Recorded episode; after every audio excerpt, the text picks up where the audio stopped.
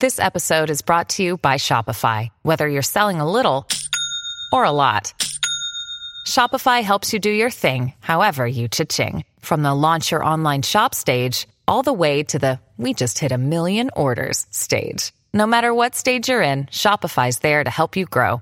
Sign up for a $1 per month trial period at shopify.com slash special offer, all lowercase. That's shopify.com slash special offer. Love this podcast? Support this show through the supporter feature from ACAST. It's up to you how much you give, and there's no regular commitment. Just hit the link in the show description to support now.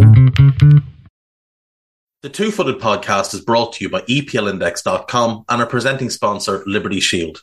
Liberty Shield is a VPN provider. A virtual privacy network allows you to go online, change your location, access things you're geo-blocked from, while keeping your data safe.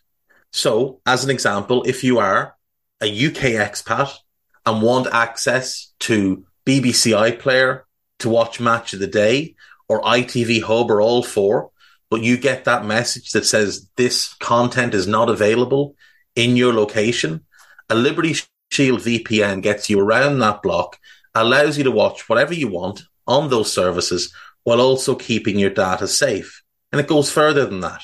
It allows you to open up Netflix's entire library by just changing your IP address.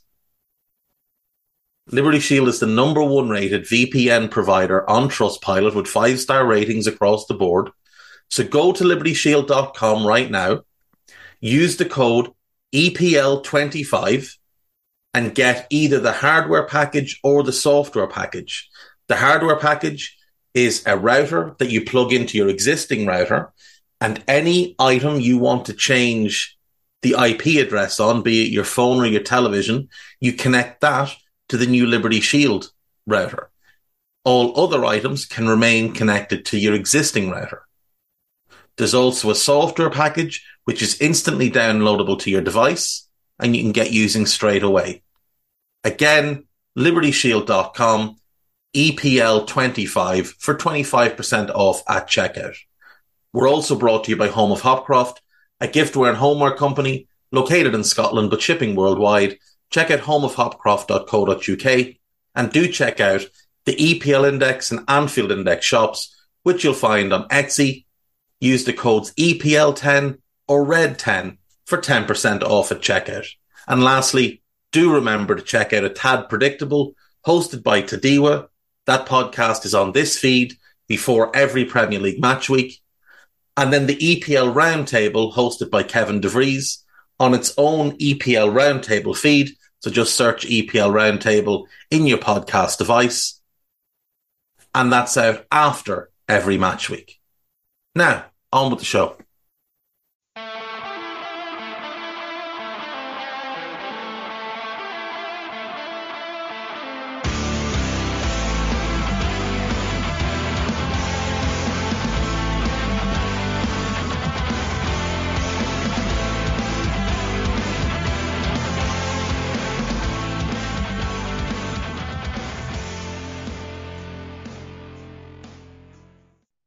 Good, boys and girls? Two Footed Podcast on Wednesday, the 22nd of February.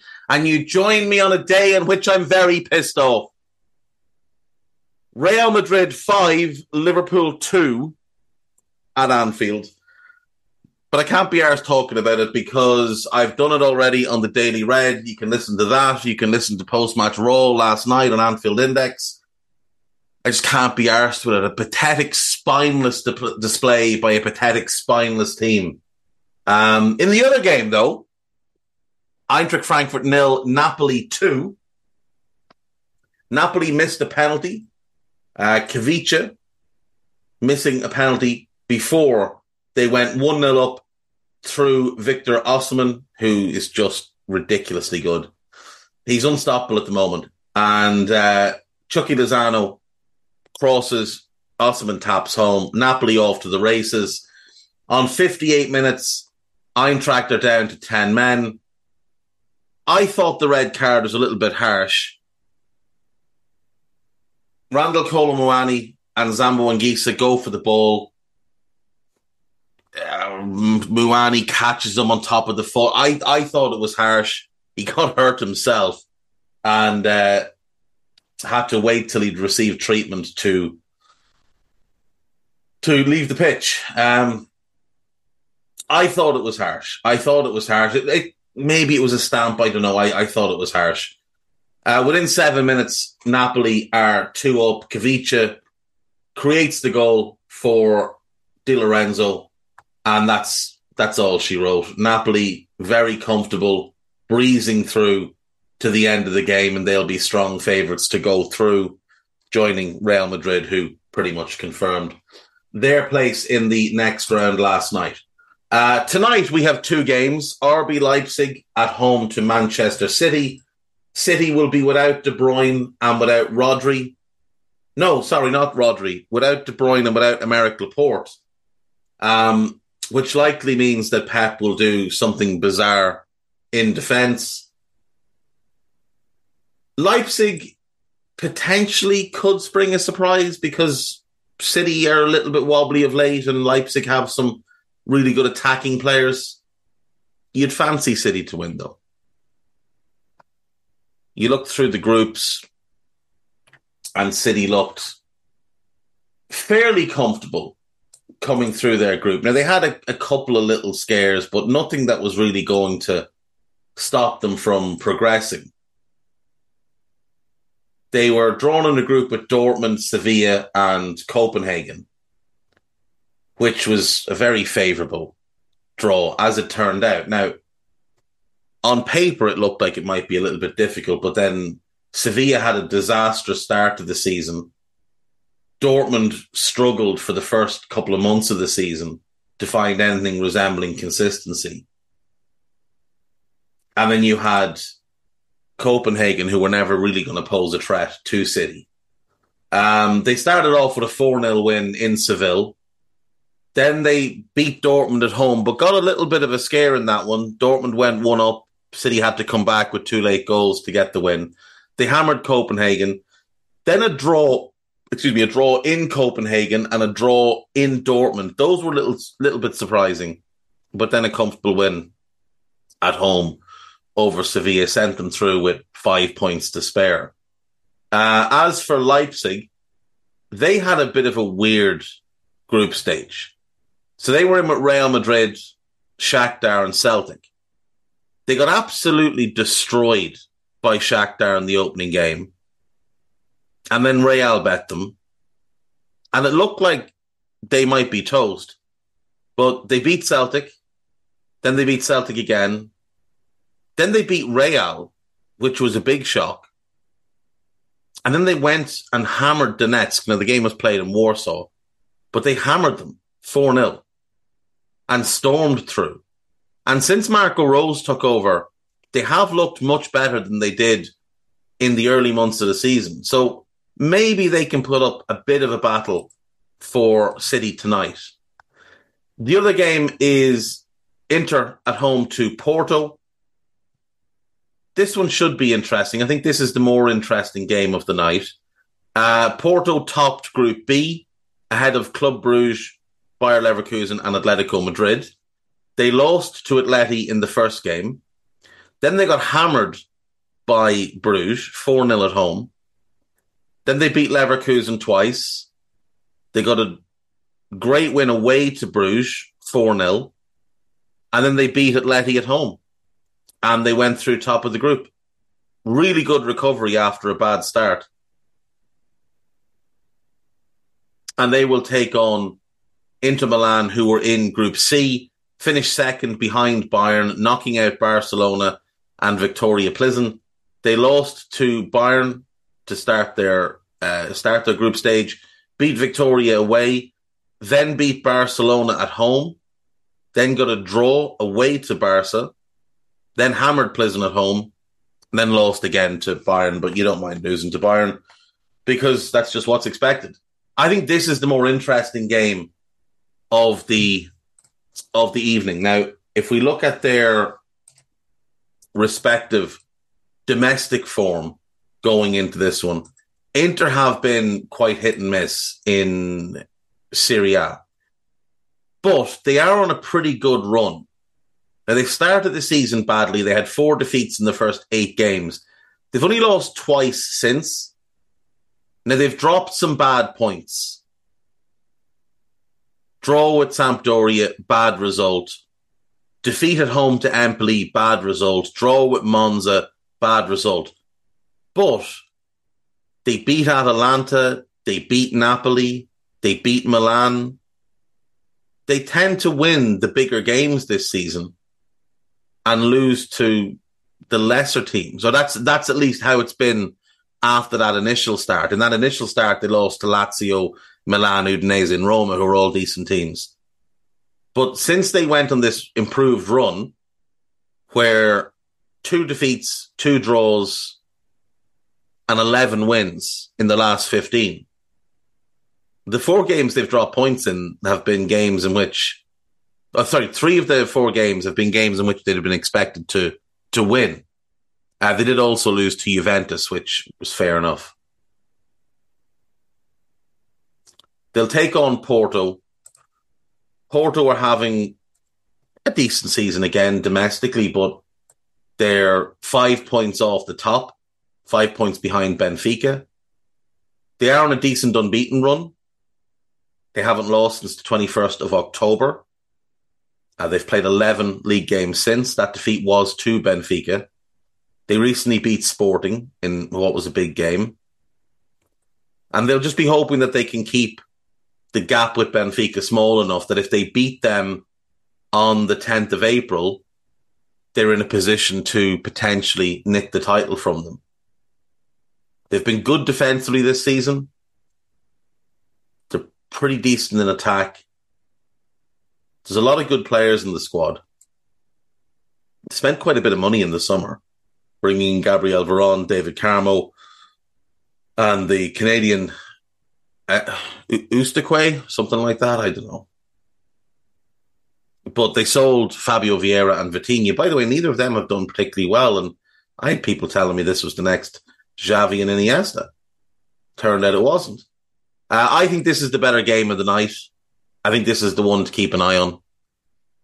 Like I said, City look a little bit wobbly at the moment, and Leipzig have been improved without question under Marco Rose.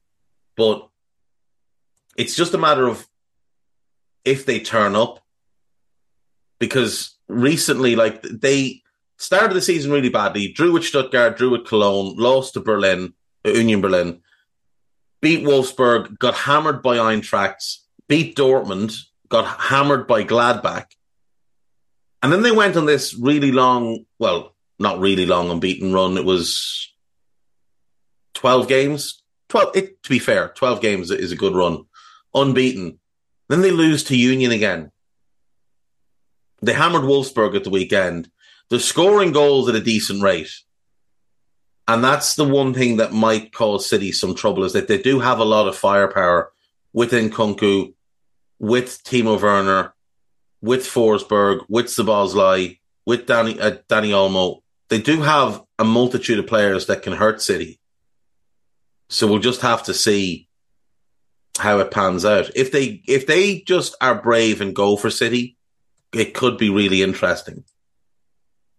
It could be very, very interesting. Now, if I'm not mistaken, Marco Rose was manager of Dortmund last season. And Dortmund, didn't they play City in the Champions League? Was that last season or that the year before? No, it must have been the year before.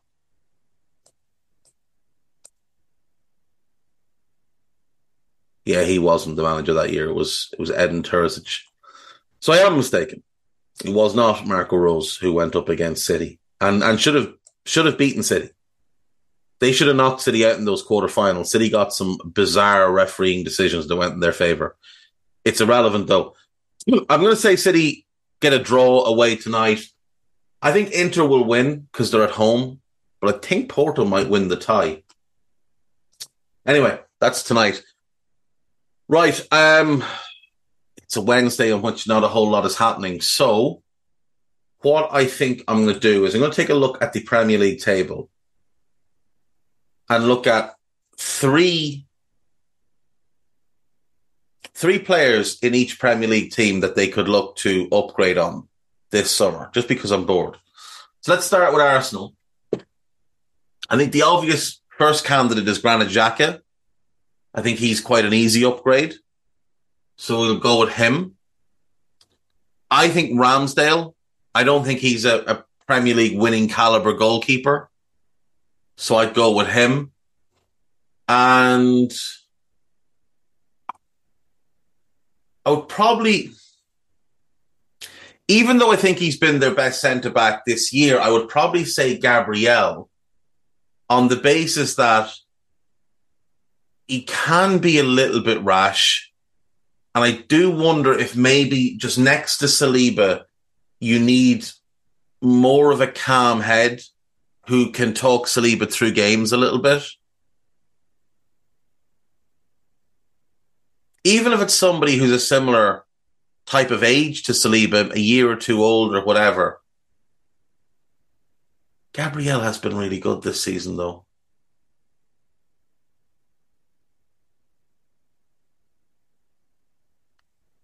I mean, Ben White would be the other one, but I think they can. I think they can upgrade on him within their own squad. I'll go Gabriel, but it's it's harsh on him. It is harsh on him. Man City, uh, they can absolutely upgrade on Ederson. I, I, think he's hugely overrated. Great with his feet, average as a shot stopper, error prone. Kyle Walker would be next. I think that's a, an upgrade that's been badly needed. Now, it might be Rico Lewis, but I don't think he's quite ready. And Riyad Mahrez. That right sided role in the attack is one they need to upgrade. So they're the three we'll go with there. Manchester United.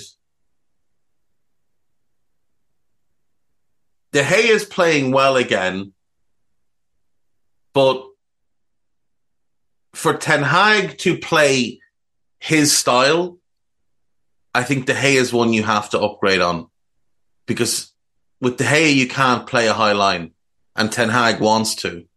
So I would say De Gea is one.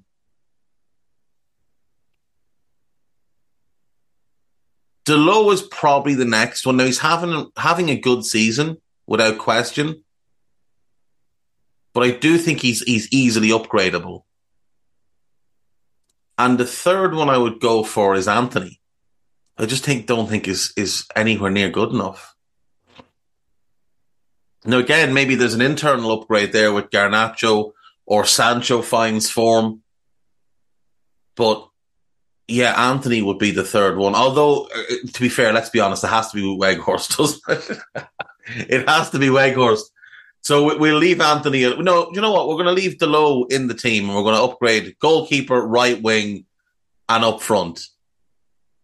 But the, the right wing upgrade can be internal. It absolutely can be internal. It could be Sancho. It could be Garnacho. But yeah, Antony's not it. Uh, Tottenham goalkeeper, without question, Hugo Lloris is not good. Not good. Uh, right, uh, sorry, central centre back, Eric Dier, not good. Get him gone. And left sided centre back, Ben Davies is all right. Lenglet is not very good. There are your three positions. Upgrade them, and Spurs are easily a top four uh, team moving forward because they've got a really good front three with a bit of decent depth. They've got strong options in midfield. I know they're not the most exciting options. You don't need them to be. And now with Porro and Destiny arriving in the summer as the left wing back, that's going to be really exciting. You've got Romero, fix the rest of that defense. Spend all your money in the defense, and I, I think Spurs could be potentially even title challengers next season. Newcastle, um, centre back, the Fabian Schär position. Not that he's been bad this season, far from it. He's been really good. But he's the obvious one to upgrade next to Botman, find some pace to go into that defence. I think Dan Burn would be next. I think he'd be the next one to upgrade. And a holding midfielder to allow Bruno Guimaraes to play more as an eight and play more advanced. Yeah, so I think I think right side centre back, left back, and holding midfield. Uh, Fulham.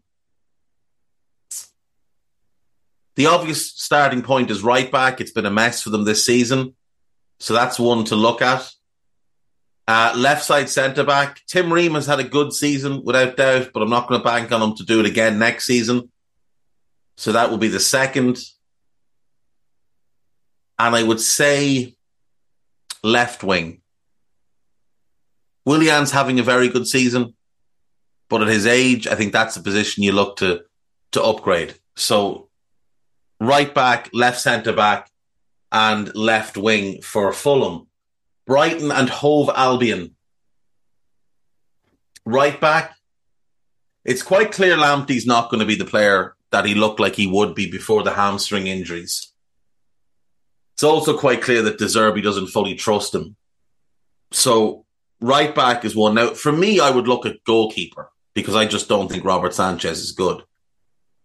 But I don't think they'll do that. Um, I'm basing this on none of the players leaving any of these clubs, by the way. So in this scenario, I'm just picturing it with Caicedo for next season. I think Brighton need to upgrade their right back, their right winger. Solly March is having a great season, but again, I'd be looking to upgrade on him. And the number 10 role, which has been Gross, it's been Lallana, it's been a couple of others this year. I think it's a, an easy enough position to upgrade on. They might have some internal upgrade options like Kacper Kozlowski, uh, maybe Enciso. So it might be an internal upgrade, but yeah, that's that's one I definitely look at. Right wing could be Lamptey. Maybe Lamptey as a right winger is the move. So you upgrade right back, and then he moves to there full time and that's just what he is. Him and Mitoma could be a lot of fun as wide options. Um, yeah, that's what we go with. Right back, right wing, number 10. Liverpool. Oh, God. Um, right side midfield, holding midfield, and left back. Yeah, left back, more so than even the left side midfield role.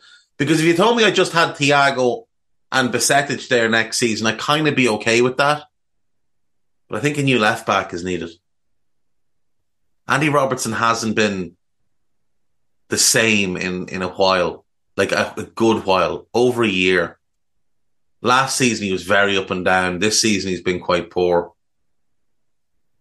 Henderson, Fabinho, and Robertson are the three I'd upgrade without question. The first two are obvious, but I think the third one would be Robertson. Uh, Brentford. Central centre back, I think, is a position they can definitely upgrade on. And left side centre back is another. and I think I think right back because Hickey has done okay. He's a left back. He's not a right back. Roerslev, I, it, he's improved, but he's just not. He's not there. So central centre back, left side centre back, and right back, right wing back. If they're playing a back four,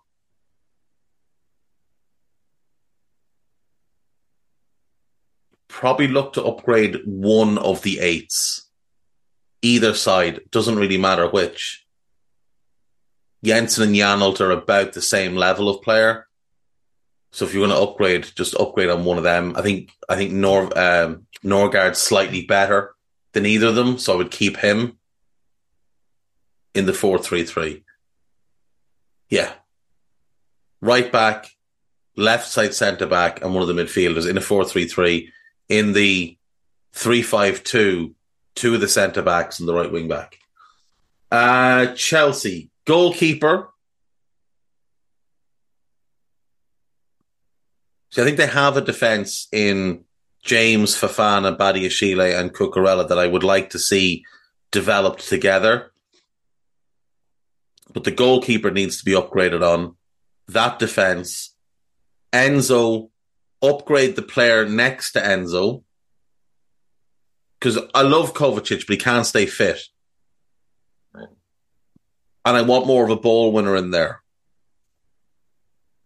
So get a ball winner next to him, next to Enzo.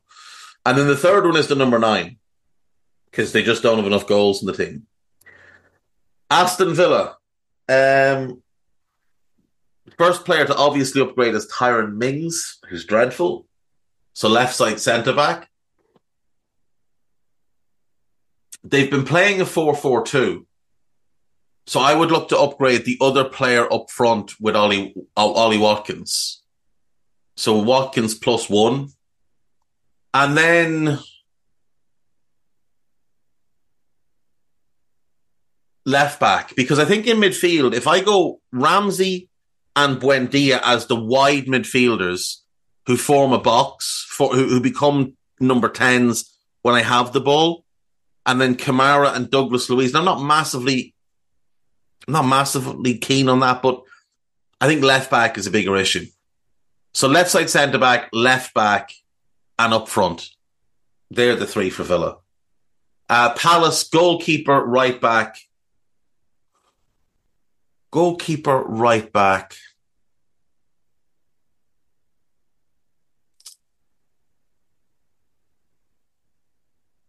Number nine, Edouard hasn't just hasn't performed consistently enough.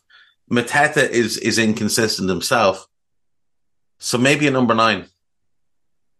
Yeah, maybe a number nine. But right back and goalkeeper are the two really obvious ones there. Nottingham Forest. Right side centre back. Because when Niakhaté is back, he's the left side centre back.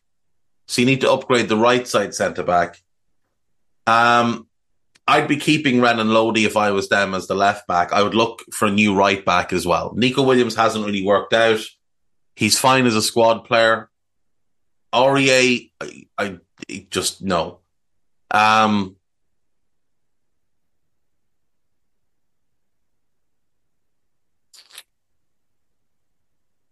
left wing. If Brennan Johnson's right wing and Gibbs White is the 10, left wing is then a position I want to upgrade on. Especially if, if I've got the likes of Mangala, Freuler, Yates, and Danilo to rotate in midfield. I don't need another midfielder. I've got Gibbs, Gibbs White and Scarpa, plus Lingard can play there. Got Johnson. I'm okay with the striker options. I think they're fine. Left wing, right back, right centre back, left wing. Leicester, goalkeeper. Danny Ward's the worst goalkeeper in the league. Um,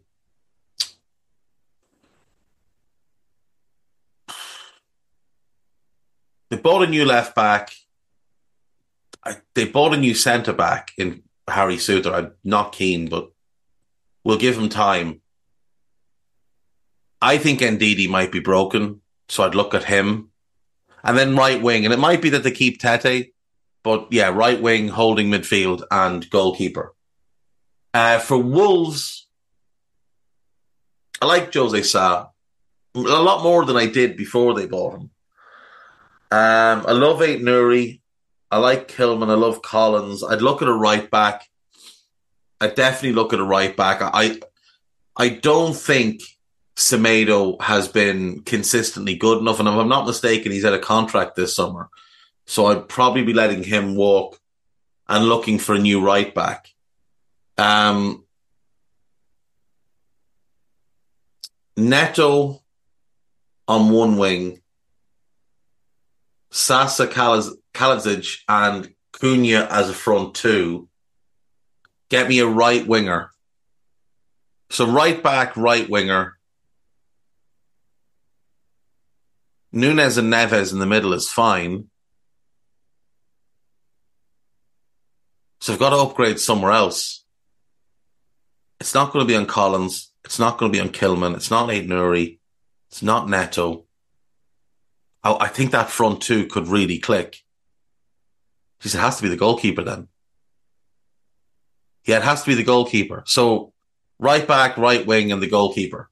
And I like Sa. That's a shame, but yeah, it is what it is. Everton everywhere. Absolutely everywhere. But to focus it down, Patterson's okay. He he'll become a good player. Mykolenko's pretty good.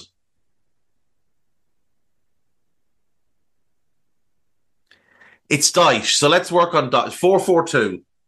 Mykolenko and McNeil down the right, that's fine. Patterson, Patterson and Iwobi is is going to be the type of thing he'll like. Pickford, Tarkowski. Give me one centre back to go with Tarkowski. Patterson, Tarkowski, new centre back, Mykolenko. That's ideal. Iwobi, Onana, new controlling midfielder. It could be James Garner, but for the purpose of this, new controlling midfielder and McNeil. McNeil would be an upgradable position as well.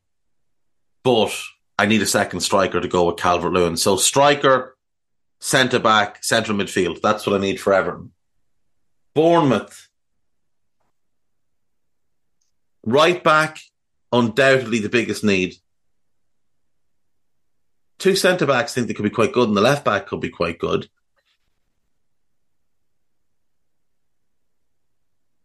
Give me one in central midfield. Right back, one in central midfield. The wide options are fine. I like Solanke's good. Hamed Traore is good. Right back, central midfield, and a goalkeeper. Right back, central midfield, and goalkeeper for Bournemouth. For West Ham, Fabianski would be obvious, but they've got Areola, who's better than him. They still need a left back because I'm not sold on Emerson Palmieri and Cresswell's well past his best. I would also say buy a right back. So that'd be the second one. I like the centre back options. I think they think they're strong there. Aguerd needs to stay fit. Not his fault, obviously, but Aguerd needs to stay fit for them to, to get themselves out of the mess. I think he's really good, but he's only played like seven Premier League games this season, something like that. So give me both fullbacks and give me an upgrade on Soucek, and I'm good to go. So Coufal, Soucek, and Cresswell, they're the ones I want to upgrade on. Yeah, that's fine. Uh, Leeds goalkeeper, without doubt, got to upgrade on the goalkeeper.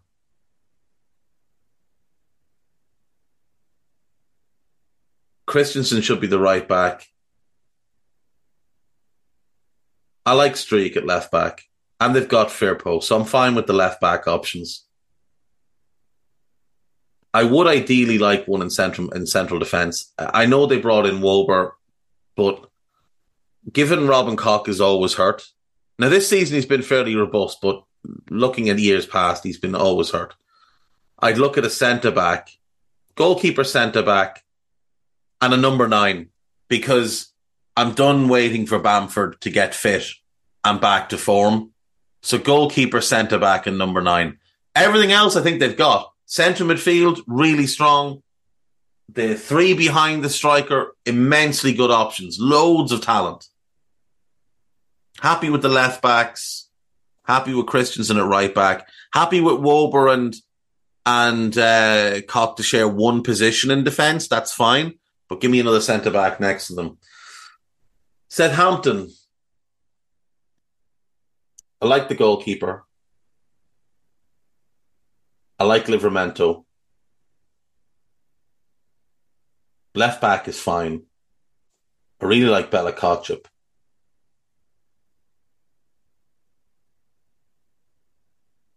I'm, um, I've seen too many mistakes from Salisu this season, so Salisu is the first to be upgraded on. Give me one centre back. In midfield, I like Alcaraz. I love Lavia. I like Diallo. But give me one central midfielder. One central midfielder. I like the wing options. Give me a striker. Striker, central midfielder, and a left sided centre back. They're the three for them. Yeah. I think that's fair. Don't think I've been overly harsh on anybody. Like certain teams don't need to upgrade on three, but I think most clubs do need at least three starters coming in this summer, which speaks to as I've said before, I think there's an immense amount of talent in the league, but there's no great teams. There's nothing even resembling a great team for me. Not this year. We'll take a break when we come back. We've got a little bit of news, we've got the gossip, and we're out. It's a short one today. See you soon.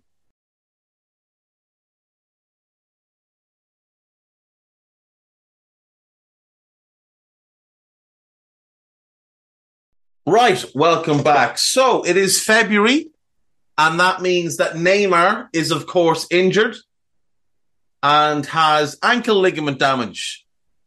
Every February, without fail, he gets hurt. Every single year, he gets hurt around this time.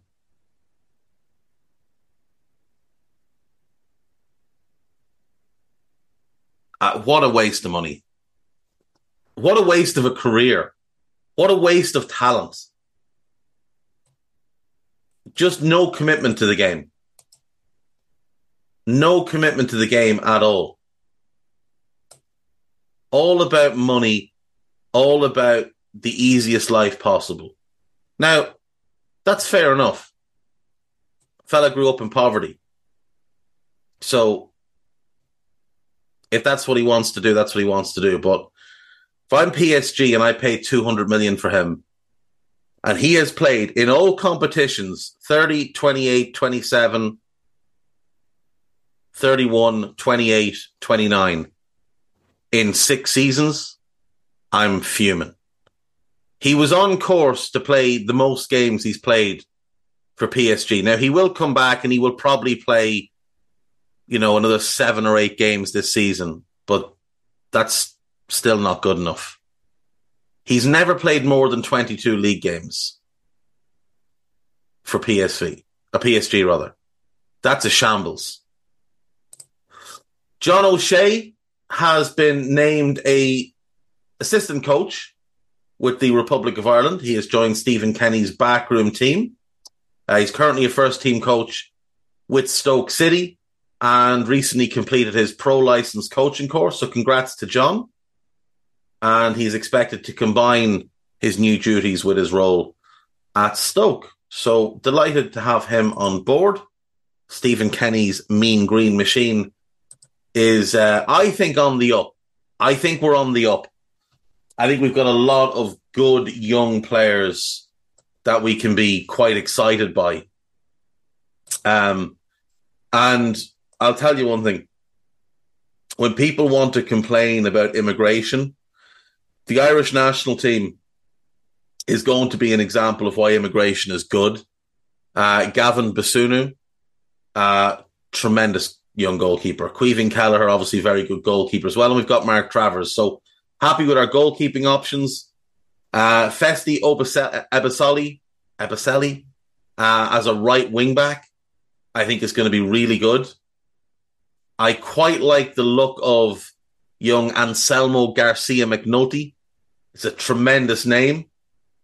Uh, I quite like the look of what I've seen of him, and I'm hopeful that he can develop.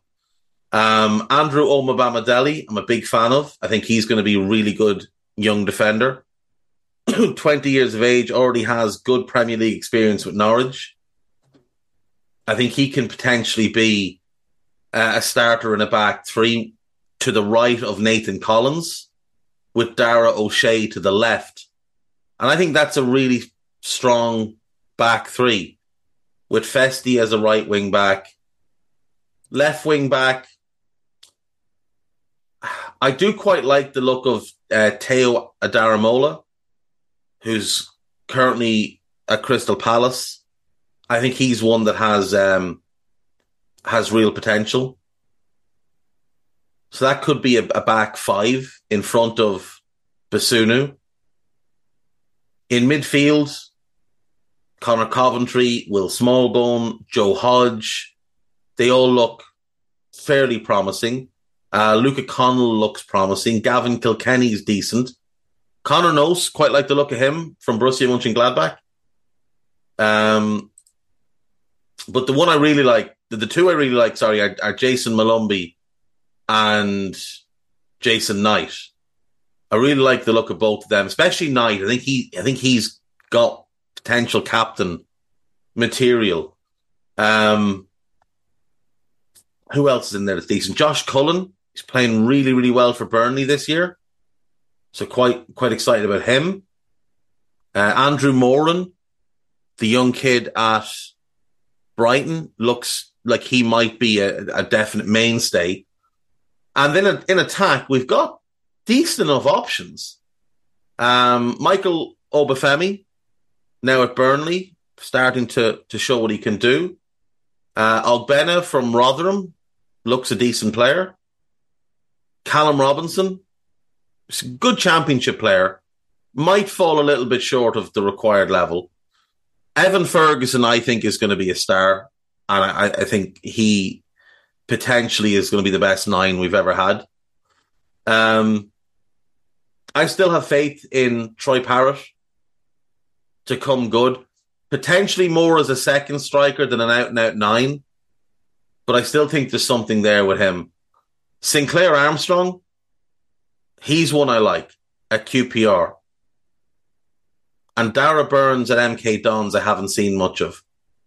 But we've got a bunch of young players as well that are like knocking around Italy and stuff. Um, a couple of young centre backs. Let's get the the 19s team up here. See if we have. Yeah, James Abankwah. He's the captain of the 19s team. He's at Udinese. He looks like he might be a real player. Uh, young Sam Curtis, he's one to keep an eye on. He is from the great town of Navan, plays for St. Patrick's, St. Patrick's Athletic in the League of Ireland. At 17, he's first choice for them.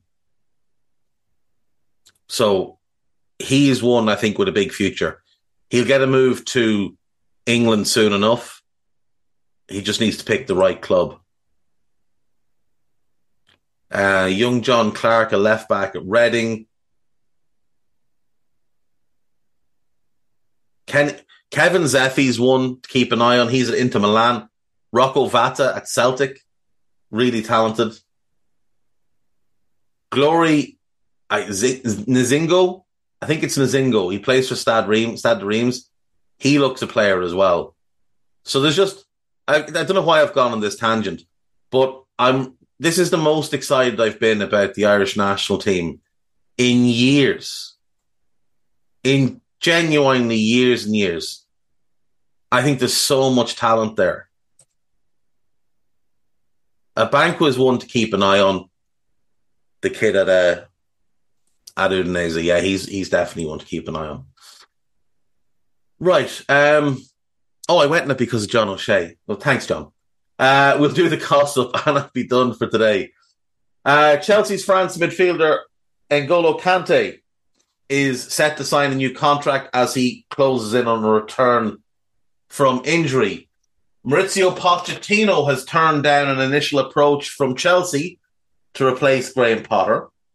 Aston Villa are prepared to listen to offers for Emi Martinez. That might not be a bad move. He's he's a very good goalkeeper and he is one of the better players. But if we look at timelines and the timeline of when they might become a viable Europa League contender, it's probably after Martinez has another two years and ages to a point where he doesn't hold the same value. I think best to sell him now. I think Spurs would take him. I think Chelsea would take him. I think he'll have interest. I think you can get good money for him, potentially 35 million, that kind of fee. Manchester United will not spend big in the summer transfer window, even if the Qatari takeover bid is successful. Interesting. Sheikh Jassim bin Hamad Al Thani is confident his bid for United would not fall, fall foul of multi club ownership rules. Um, I don't know how anybody knows what he's confident of, but if he's breaking NDAs, he's probably going to get in trouble. Leicester are trying to persuade, James Maddison to sign a new deal, but will look to sell him in the summer if he does not. Man City, Newcastle, and Tottenham are all interested. Victor Osimhen has not ruled out leaving in the summer, saying it is for the club to decide his future, and the club will decide to keep him. Brighton manager Roberto De Zerbi is attracting admiring glances from some leading clubs in his native Italy and has also been linked with Tottenham. Um, that story also included the claim that he was frustrated he didn't get the backing he wanted in January. I, I don't know if there's any truth to that. Uh, Crystal Palace winger Wilfried Zaha has turned down multiple offers to extend his contract.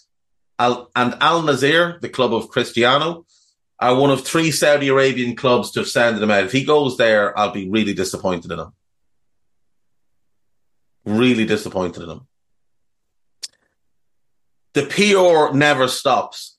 Al Nassr nutritionist Jose Bleza says all the players are training harder and following stricter diets since Cristiano's arrival. Well, isn't he just a great influence on everybody? Manchester United are not expected to turn uh, Wout Weghorst's loan move into a permanent switch. Will he ever going to? Arsenal are preparing a bid for Atalanta's 20-year-old Denmark forward Rasmus Rasmus Højlund. If you haven't seen him, that kid looks like he might be he might be something. Unbelievable pace. He's huge as well. Leeds are preparing to move for Viktor Gyökeres, whose contract with Coventry runs out in the summer of 2024. That would be a good move. He is the type of striker they need. Someone big, strong, can play back to goal and can score goals for fun. Barcelona's 20 year old Ford Ansu Fati says he wants to stay beyond his current contract, which runs till 2027. He wants to be a Barcelona lifer, and I think that's fair. Former Fulham and Bournemouth manager Scotty Two Coats Parker says he is uh, sorry, it doesn't say it.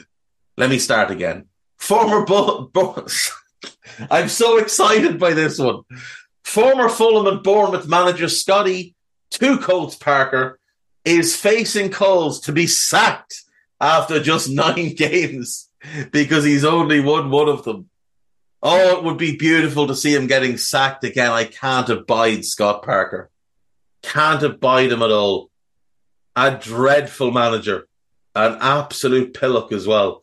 Right, that'll do, folks. I will see you all tomorrow. Tomorrow's will be a bit longer, but Liverpool just pissed me off rightly today. Take care of yourselves. Bye bye.